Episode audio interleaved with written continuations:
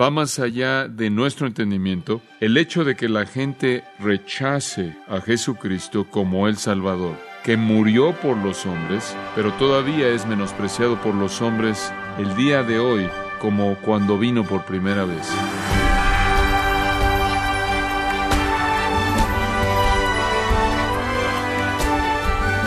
Gracias por acompañarnos en la edición de su programa Gracias a vosotros con el pastor John MacArthur. Algunas personas oran por familiares y amigos, comparten el Evangelio una y otra vez, pero sus seres queridos nunca se arrepienten de sus pecados ni se convierten a Cristo. Sin embargo, otras personas escuchan el Evangelio por primera vez, se arrepienten de inmediato y creen en Cristo. ¿Se ha preguntado alguna vez por qué sucede esto? ¿Qué le impide a aquellos que no se arrepienten convertirse en cristianos? Quiero invitarle a que nos acompañe con el pastor John MacArthur, quien responde estas preguntas en la serie titulada El asombroso poder de Jesús, en gracia a vosotros. ¿Qué hace que Cristo rechace a seguidores que profesan querer seguirlo? En algunas maneras es absolutamente increíble, absolutamente inexplicable, que la gente continuamente rechace y se rehúse a reconocer el señorío de Jesucristo. Ahora, hubieron muchos fariseos que odiaron al Señor y le dieron la espalda, amaban su pecado, ellos amaron más las tinieblas que la luz, pero después hubieron otros que se vieron atraídos a Él, el magnetismo de su personalidad, los que buscaban emociones y vinieron. Pero en cada caso algo evitó que se convirtieran genuinamente. Y veamos esto. Hay tres casos clásicos. Número uno, la comodidad personal. La comodidad personal. Versículo 18. Viéndose Jesús rodeado de mucha gente, mandó pasar al otro lado. Estaban en la costa occidental del mar de Galilea, la multitud estaba volviéndose tan grande que el Señor estaba cansándose en su cuerpo físico. Y ahí, frente al barco, después de haber cruzado en el barco, él se quedó dormido ahí en el bote y él necesitaba tiempo para orar, para refrescarse, él necesitaba algo de descanso para meditar y la multitud imponía presiones en él y no necesariamente estaban en el plan de Dios. Y entonces él dijo, más vale que nos vayamos a un nuevo lugar. Y los mandó a que fueran a otro lugar. Ahora, cuando él hizo eso, inmediatamente los orilló al punto del compromiso con ciertas personas, porque entonces habían muchas personas que lo estaban siguiendo. De hecho, Marcos nos dice que cuando él se metió a este pequeño barco y muchas otras barcas iban atrás de él, como una pequeña flotilla que lo seguía,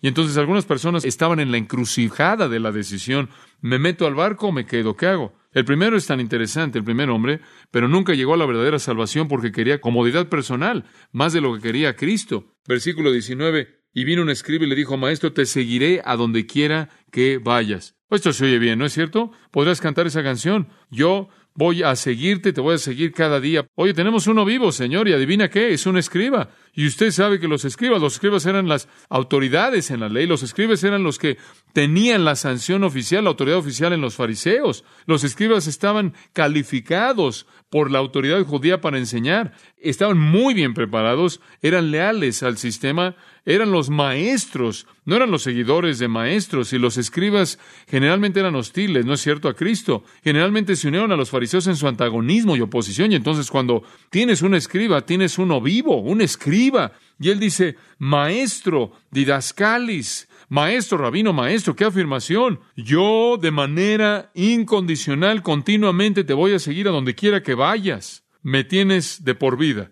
Qué declaración tan tremenda de dedicación de compromiso permanente. Estoy seguro de que el escriba pensó que Jesús era el maestro más grande que él jamás había oído. Estoy seguro de que cuando vio estos milagros dijo, esto es de Dios, esto es, esto es fuera de este mundo, es increíble, esto es atractivo, quiero estar cerca de este hombre, a donde vaya este hombre yo quiero estar. Él es irresistible. Ahora, si este hombre se apareciera hoy, diríamos, oye, muy bien, eres bienvenido. Realmente estamos muy dispuestos a hacer eso, pero Jesús no estaba tan dispuesto. Escuche lo que le dijo. Qué declaración tan extraña. A primera apariencia se oye raro. Jesús le dijo, las zorras tienen guaridas y las aves del cielo nidos, mas el Hijo del Hombre no tiene dónde recostar su cabeza. ¿Qué es eso? Trátalo de nuevo. Las zorras, ¿cómo entraron en esto? Las aves, sabe que este es un dicho proverbial, este es un proverbio. Simplemente quiere decir que las comodidades elementales de la vida, que inclusive los animales salvajes tienen, yo no las tengo. Juan 7 dice que todo hombre se fue a su propia casa y Jesús se fue al monte de los olivos. Él no tenía una casa y él pasó la noche allá acostado en el piso en oración con el Padre.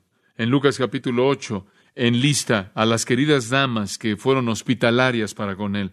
¿Con qué frecuencia nos dice que él se quedó en la pequeña causa de Betania? Como puede ver, él no tenía comodidades personales, él no tenía ninguna posesión mundana, él no tenía nada que ofrecerle a este hombre. Dice usted, bueno, ¿por qué dijo esto? Porque él podía leer la mente de este hombre y él sabía que cuál era el problema de este hombre. El hombre estaba diciendo, hombre, mi vida es llena y rica, está llena y rica y tengo todo lo que quiero y mi estilo de vida me satisface y solo quiero añadirte a mi estilo de vida. Solo quiero tomar mi vida entera y seguirte. Jesús se rehúsa a aceptar esto en el momento de la popularidad, en la popularidad de un momento. Y usted se acuerda, ahí atrás en Juan capítulo 2, él había hecho estos mismos milagros en Jerusalén. Y dice, muchos creyeron en su nombre. Y después él dice, pero él no se fiaba de ninguno, porque él no necesitaba que nadie le dijera lo que estaba en el hombre, porque él sabía lo que había en el hombre. ¿Sabe lo que eso quiere decir?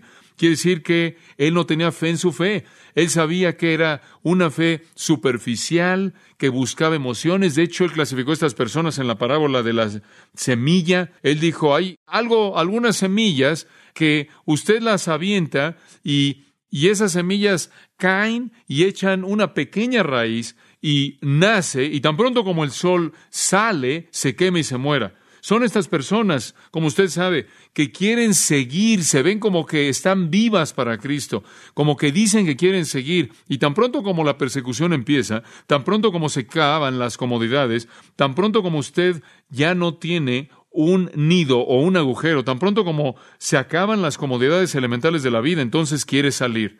El sol la mata, el sol la seca y se muere. Y este escriba vio a Jesús y lo atrajo. Pero Jesús conocía la naturaleza humana. Él sabe que es débil, él sabe que es inestable, él sabía que estaba centrado en sí mismo, él sabía que la naturaleza humana tenía hambre de sensaciones, la multitud, los milagros, la emoción, el escribe estaba fascinado y como Lenski lo dijo, él ve a soldados en el desfile, él ve los uniformes bonitos, él ve todo lo que brilla y está dispuesto a unirse, pero olvida las marchas agotadoras, las batallas sangrientas, las tumbas quizás no marcadas, como usted puede ver, para Jesús Él está demasiado listo, Él es demasiado dispuesto, Él está demasiado completo en su oferta. Él es como la semilla ahí en el piso pedregoso, en el suelo pedregoso. Crece rápidamente, le falta raíz y muere bajo el sol refulgente del precio que tiene que ser pagado. Y usted puede ver que este hombre nunca entendió el principio básico del discipulado y esa es negación de uno mismo, ese sacrificio, ese sufrimiento. Entonces Jesús lo enfrentó con esto y le dijo, solo quiero que sepas esto, no vas a encontrar comodidad en esto. ¿Y sabe lo que el siguiente versículo dice? No dice nada de él. ¿Sabe por qué? Porque ya no siguió. Él se quedó ahí en el espacio en blanco entre el versículo 20 y 21. El Señor lo clavó ahí donde estaba, ya se fue. ¿No es Jesús tan diferente a nosotros? Nosotros endulzamos el mensaje. Queremos presentarlo de tal manera que todo el mundo pueda entrar de la manera más fácil como sea posible.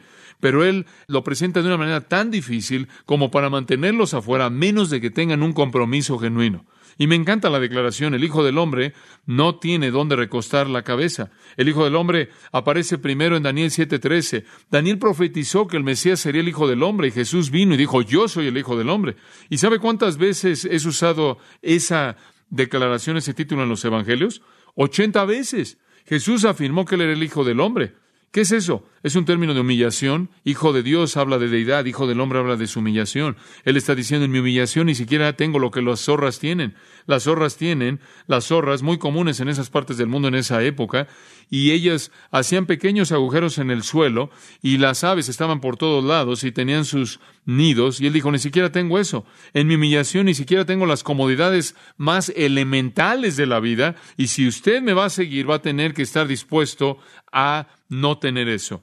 En Mateo 10, 16, él dijo, ahora los voy a enviar, más adelante les dice a sus apóstoles, los voy a enviar y los voy a enviar como ovejas en medio de lobos. Ahora eso no es algo muy invitador, ¿no es cierto? Muy atractivo. ¿Nos vas a enviar como ovejas en medio de lobos? Y ahora acuérdense nada más, cuidaos, guardaos de los hombres, los van a entregar en sus concilios y los van a asustar en las sinagogas y van a ser traídos ante gobernantes y reyes y los van a entregar. No se preocupen, yo les voy a decir que digan, Versículo 22, y van a ser aborrecidos de todos los hombres por causa de mi nombre. Versículo 23, van a ser perseguidos. Versículo 24, y no crean que van a estar por encima de su maestro. Yo lo he estado recibiendo y ustedes lo van a recibir. Y en Juan 15 lo reafirmó, que no les sorprenda cuando los hombres los odien, me odian. No les sorprenda cuando los maten y piensan que están haciéndole a Dios un servicio. La persecución en este mundo es parte de tener tribulación. Y se los dijo a ellos, todos los que quieran vivir piadosamente, según Timoteo 3:12, todos los que quieran vivir piadosamente en Cristo Jesús padecerán persecución. Mateo 5, bienaventurados son cuando los hombres los calumnien y los persigan y digan toda clase de mal contra vosotros mintiendo. Hebreos 11, simplemente sufrieron y sufrieron todos esos héroes de la fe y al final dice de quienes el mundo no era digno. Y hay un precio que pagar para ser cristiano. Este hombre no estaba dispuesto a pagar el precio, él solo quería añadir la emoción a su vida. Él era un Judas potencial y nadie necesita más de esos. Entonces Jesús lo alejó. Es como el joven que viene y expresa un deseo por erudición y tenemos que decirle, muy bien, pero estás preparado para que se burlan de ti y para evitar los deleites del mundo y estudiar diligentemente para alcanzar tu meta. O un explorador que quiere que quiere tener un equipo para explorar alguna parte no explorada de la Tierra y todo el mundo quiere alinearse hasta que les da un pequeño discurso acerca de la nieve y el hielo y el calor y los pantanos y los animales salvajes y de pronto las tropas comienzan a desaparecer. Pero el joven que quiere ser un gran atleta y el entrenador le dice, sí, pero ¿estás dispuesto a hacer el sacrificio que se necesita para ser grande? Como puede ver, fallamos cuando llevamos a la gente a pensar que la vida cristiana es fácil. No es fácil. Estoy de acuerdo que no hay una vida más emocionante que la vida del cristiano. No hay gloria como ella al final del camino, pero Jesús nunca dijo que era fácil. Él siempre dijo, usted tiene que tomar su qué? Cruz. Como puede ver, la gente que quiere comodidad personal, quiere hacer lo que quiere, quiere tener su pastel y comérselo también, solo quieren añadir a Jesús a su estilo de vida ya establecido, Él lo rechaza. Es correcto, lo rechaza. Y hay una segunda persona en este capítulo. La primera no entró al reino porque quería comodidad personal. La segunda quería riquezas personales. Versículo 21, observe esto. Otro de sus discípulos. Ahora, la palabra discípulo no es una palabra oficial con una D mayúscula, simplemente significa aprendiz, seguidor. Y en este punto en particular, él tiene a mucha gente que lo está siguiendo de diferentes niveles. Y otro de estos seguidores le dice, Señor, permíteme primero, permíteme que vaya primero y entierre a mi padre. Ahora dice usted, bueno, eso se oye como algo razonable, ¿no es cierto? No puedo dejar ahí al, al señor ya de edad, ahí muerto, tengo que meterlo al, al suelo, ciertamente es apropiado. Pero los judíos no embalsamaban, entonces cuando alguien moría realmente tenía que meterlo ahí rápido. Y por otro lado, los judíos solían enseñar que necesitaba llorar por su padre y su madre 30 días después de que morían. Entonces quizás solo está hablando de que necesito un mes para prepararme y, y por cierto, en Génesis nos dice que la última responsabilidad de un hijo en su acto final de devoción a sus padres era asegurarse que cuidara de su sepultura. Es algo hermoso. Y entonces se oye como una petición muy razonable. Digo, el hombre sabe que el Señor está moviendo, se está avanzando y él se quiere meter ahí al barco y, e irse y decir, bueno, nada más no puedo ir, pero voy a tratar de alcanzarte después de que sepulte a mi padre. Pero hay mucho más aquí de lo que vemos a primera vista, porque la frase, permíteme que vaya primero y entierre a mi padre, es una frase coloquial que aparece en el Medio Oriente, inclusive en épocas contemporáneas. Recientemente un doctor Waldmayer estaba conversando con un turco, Waldmayer es un misionero en el Medio Oriente, y él estaba hablando con un joven rico turco, y él asesoró, él aconsejó a este turco que fuera a cierto viaje a Europa junto con él, con el misionero, y él pensó que lo podía disipular y hacer ciertas cosas con él, y después de que terminara su preparación fuera con él, a lo cual el turco respondió, bueno, primero tengo que ir a sepultar a mi padre. Y el misionero Wallmeyer dijo, oh, joven, no tenía idea de que él se había muerto, me da tanta pena, espero que no fui yo desconsiderado. Y él dijo, oh no, él dijo, no está muerto, él no está muerto. Esa es una frase que usamos. Mi padre está muy vivo, solo tengo que mantenerme cerca y cumplir mi responsabilidad hasta que él muera. Y después, claro, yo voy a recibir mi herencia. Oh, ya veo. Primero tengo que ir a sepultar a mi padre, que ni siquiera está muerto, y esto quiere decir, he estado esperando mucho tiempo para recibir mi herencia. ¿Puedo quedarme nada más a esperar eso?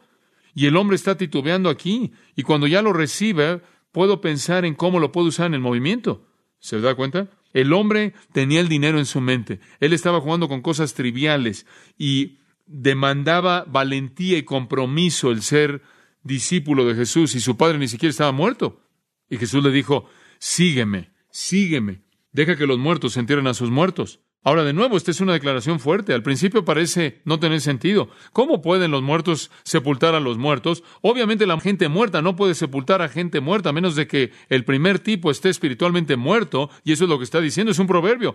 Deja que los muertos entierren a sus muertos. Deja que los que están muertos espiritualmente sepulten a los muertos físicamente, a sus muertos físicos, y después Lucas añade en el pasaje paralelo, y tú ve y predica el reino de Dios. Lo que él está diciendo, mira, este es un proverbio de nuevo como el de las zorras y el de las aves. El primero significa, mira, yo no tengo comodidades personales. Y este significa, deja que la gente que esté espiritualmente muerta sepulte a sus muertos.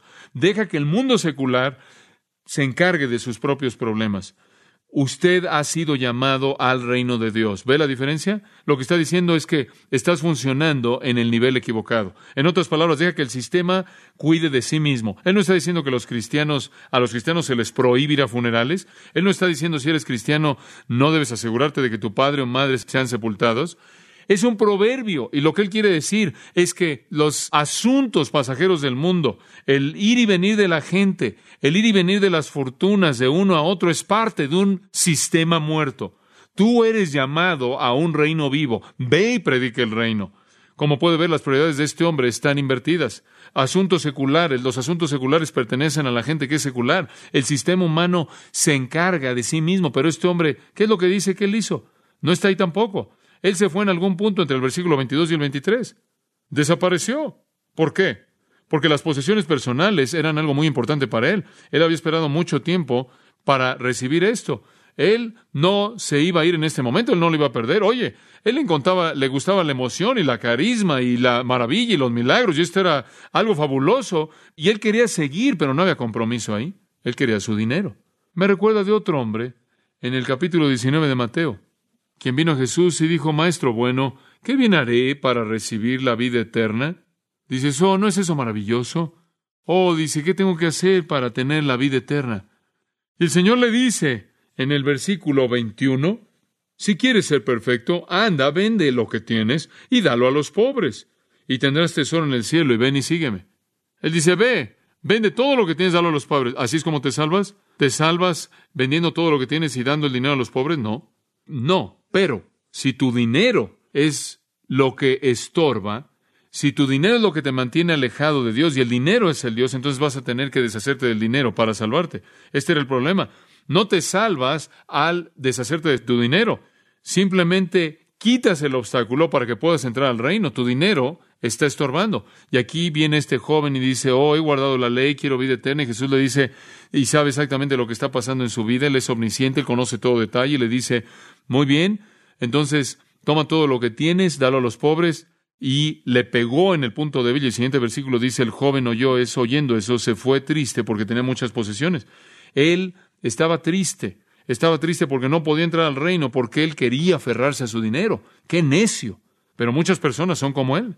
¡Qué tristes! La comodidad personal, las riquezas personales, evitan que Cristo acepte a la gente que se acerca a Él.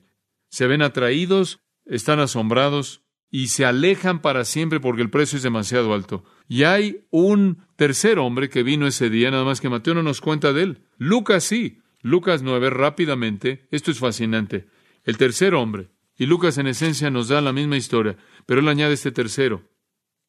En el versículo 61 de Lucas 9. Entonces también dijo otro, aquí hay un tercero, dice, te seguiré, Señor, pero déjame que me despida primero de los que están en mi casa. Bueno, dices, bueno, bueno, porque ve, ve, vete a despedir. Dale un beso a tu mamá y estrecha la mano de tu papá y claro. Jesús le dijo, y le da un proverbio, que se remonta hasta el 800 antes de Cristo, que se originó con un hombre llamado Jesús. Era un proverbio muy común en el día y Jesús le dijo, Ninguno que poniendo su mano en el arado mira hacia atrás es apto para el reino de Dios. Lo que él en esencia está diciendo es muy difícil, es muy difícil trazar un surco derecho cuando estás viendo hacia atrás. Eh, me imagino que esto es verdad, ¿no es cierto? Ahora, ¿qué es lo que Jesús sabía acerca de este joven? O sabía mucho más de lo que está en la superficie. Te voy a seguir, pero permítame primero irme a despedir de los que están en mi casa. No, no es su esposa y sus hijos, es su mamá y su papá. ¿Te da una pista eso? ¿Tiene ciertas ligaduras al delantal? ¿Ha oído usted eso? Él estaba bajo la presión, el poder, la influencia, el dominio de sus padres, y Jesús sabía que si él regresaba, él estando atado con estas cuerdas, por así decirlo, al delantal, la intimidación de la familia, la presión de ser alejado, los ruegos emocionales de quedarse, él nunca regresaría. Y hay muchas personas así. Vienen a Cristo, pero les da miedo lo que su familia pueda decir, lo que su familia pueda hacer, lo que el papá pueda decir. Les da miedo ser aislados y por eso se quedan en un sistema religioso falso o se mantienen alejados de Cristo por el temor. Quizás aparecen un poco y en la iglesia, o en cierta manera, se asoman y tratan de hacer un surco mirando hacia atrás. Escucha, se reduce a esto, Mateo 10:34, no penséis que he venido a traer paz a la tierra, no he venido a traer paz sino espada porque he venido a poner, escucha esto, a poner al hombre contra su padre y a la hija contra su madre y a la nuera contra su suegra. Y los enemigos del hombre serán los de su propia casa. El que ama padre, madre más que a mí no es digno de mí. El que ama hijo, hija más que a mí no es digno de mí. ¿Lo entiende? Si eso hace que usted se detenga de comprometerse de manera completa, total, usted no está listo para entrar al reino de Dios. No está hablando de servicio cristiano, esto está hablando de salvación. Usted no puede salvarse con ese tipo de ligaduras, de, cuerdas que lo detienen. Usted no es apto para entrar al reino. Un corazón a medio no es corazón. El punto aquí no es servicio, es salvación. Porque si él no se podía comprometer de manera total, Jesús no le ofrecía nada. Nada. No hay un discipulado a medias, no hay nada a medias, nada. Relaciones personales, riquezas personales, comodidad personal, todos son estorbos. Es triste. Usted dice, bueno, ¿no dice en Juan 6:37 el que a mí viene no le echaré fuera? Sí, pero usted dice, estas personas vinieron y él los echó. Sí, pero si usted sigue leyendo Juan 6, usted va a encontrar más. El que a mí viene no le echó fuera. Y después lee más adelante en el capítulo, a menos de que coman mi carne y bebas mi sangre, no tienes parte conmigo. ¿Qué quiso decir con eso? O lo tomas todo o no recibes nada. Y él dice, que a partir de ahí muchos de sus discípulos no caminaron más con él. No estaban dispuestos a hacer el compromiso total. Y él lo rechazó. El que a mí viene, no le echo fuera. Si él viene en mis términos, en una entrega total, con una actitud de bienaventuranza, siendo un mendigo en su espíritu, llorando por su pecado, manso delante de Dios, teniendo hambre y sed de justicia, clamando por misericordia, estando dispuesto a ser perseguido y odiado y menospreciado por mi causa. Y el amo vino al esclavo un día y le dijo, Usted tiene gozo, un gozo y una felicidad que me encantaría tener. Él dijo, ¿qué es? Él dijo, es Jesucristo. Él dijo, quiero al Cristo que usted tiene. El esclavo dijo, entonces, quítese usted el traje blanco y venga y trabaje aquí en el lodo y lo va a encontrar. Él dijo, yo no haría eso, está demasiado abajo de mi dignidad. Un año más tarde regresó al esclavo y estaba en problemas más serios y dijo, quiero lo que tienes. Él dijo, lo que yo tengo es Jesucristo. Y él dijo, bueno, ¿cómo puedo conocer a Cristo como tú lo conoces? Y él dijo, ponte tu traje blanco y ven conmigo y trabaja con nosotros en el lodo y lo vas a conocer. Y él dijo, no voy a hacer eso.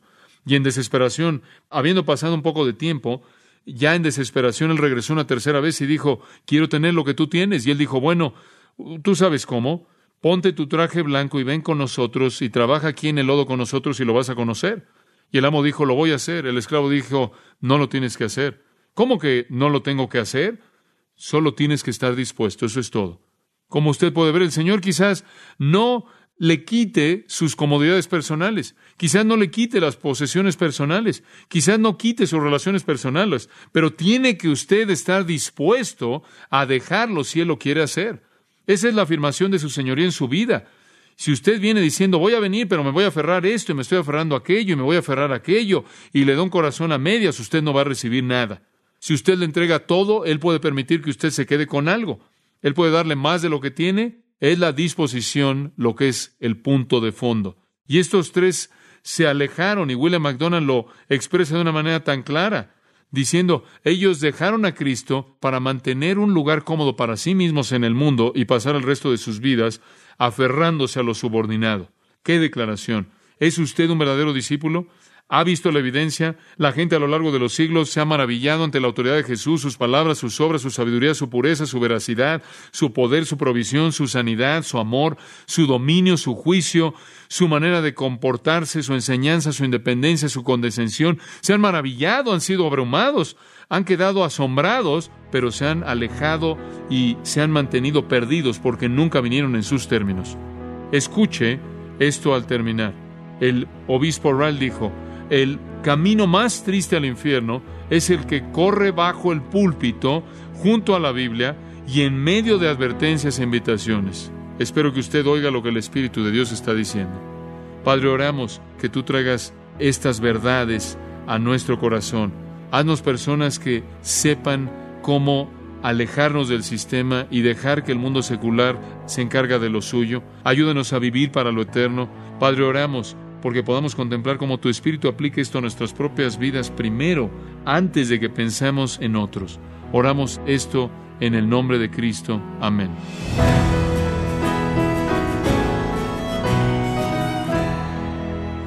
De esta forma concluye el pastor John MacArthur la serie titulada El asombroso poder de Jesús en gracia a vosotros. Estimado oyente, tenemos disponible el libro El Jesús que no puede ignorar, escrito por John MacArthur, este libro le ayudará a ampliar su entendimiento sobre la grandeza de Jesús el Salvador, y puede obtener este libro, El Jesús que no puedes ignorar, en gracia.org o en su librería cristiana más cercana. Y le recuerdo también que puede descargar en audio transcripción gratuitamente los sermones de esta serie El asombroso poder de Jesús, así como todos aquellos que he escuchado en días, semanas o meses anteriores, en gracia.org. Si tiene alguna pregunta o desea conocer más de nuestro ministerio, como son todos los libros del pastor John MacArthur en español, o los sermones en CD, que también usted puede adquirir, escríbanos y por favor mencione la estación de radio por medio de la cual usted nos escucha en gracia a vosotros. Es importante conocer no solo el país y ciudad de donde usted nos escucha, sino también la radio. Para quienes contactan nuestro ministerio por primera vez, pueden solicitar una copia del mensaje de promoción sin costo alguno, un mensaje por oyente únicamente. Si usted vive en los Estados Unidos o Puerto Rico, escríbanos a Gracia Vosotros, P.O. Box 4000 Panorama City, California 91412. O puede escribirnos a través del siguiente correo electrónico radio arroba Le damos las gracias por su tiempo y sintonía en nombre del pastor John MacArthur y del personal. Y le comento que estamos orando para que Dios continúe extendiendo su gracia en usted mientras nos acompañe en la próxima edición para continuar desatando la verdad de Dios un versículo a la vez, aquí en gracia a vosotros.